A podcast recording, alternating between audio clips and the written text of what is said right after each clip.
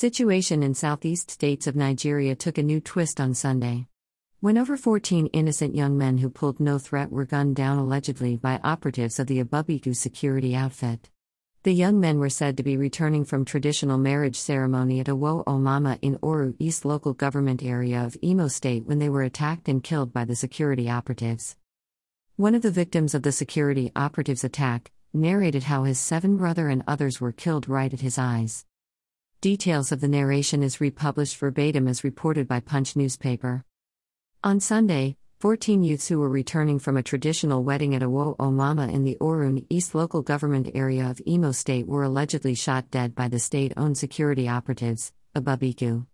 In an interview with our correspondent, Chidiebube Okeoma, a survivor, Namdi Nana, explains how his seven brothers were killed by the security operatives.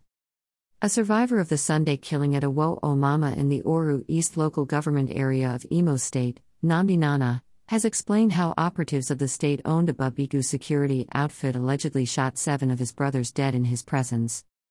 The Punch had on Wednesday reported that the family of two siblings killed alongside 12 others on Sunday while returning from a traditional wedding at Awo Omama in Oru East local government area of Imo State, had called on the Inspector General of Police, Usman Baba, and the state governor, Hope Uzodimma, to ensure justice.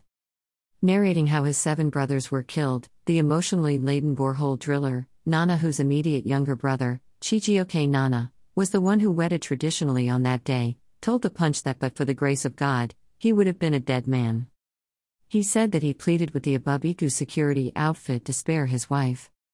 The father of two said that while the suspect shot dead his six brothers who were on three motorcycles ahead of him, he told his other brother who was driving him and another person to make a U turn. He said that the Ebube Agu security operatives came after them and eventually met them, shot the driver dead, and shot the other on his left arm. Nana said, As we finished the traditional wedding ceremony, we set out to go in four motorcycles. Three motorcycles were ahead of us while we drove behind. Before you could know it, the Ebube Agu people opened fire and killed the ones ahead of us. As I noticed that, I told the driver of our motorcycle to make a turnaround, and the Ebube Agu people came after us. As we sped, we got to a road bump and fell down. They caught up with us and immediately shot dead the driver and shot the other person on his arm. I immediately started shouting, telling them that we were not criminals nor ESN people.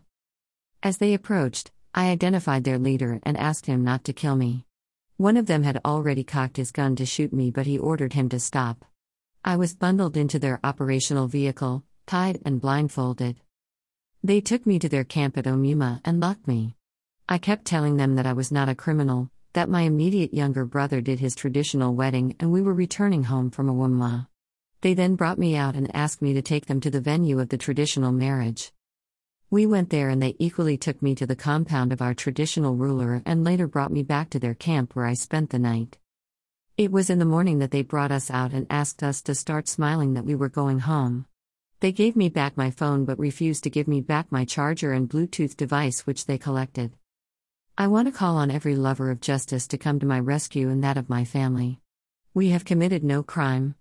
No provocation. My brothers were killed for nothing. While the Imo State Police Command had said that the incident was under investigation, the state government said that those who were killed were bandits and terrorists. The killings attracted reaction from the movement for the actualization of the sovereign state of Biafra, which called for the disbandment of Ebube Agu in Imo State. MASSOB made its position known in a statement issued by its leader, Uchenna Madu.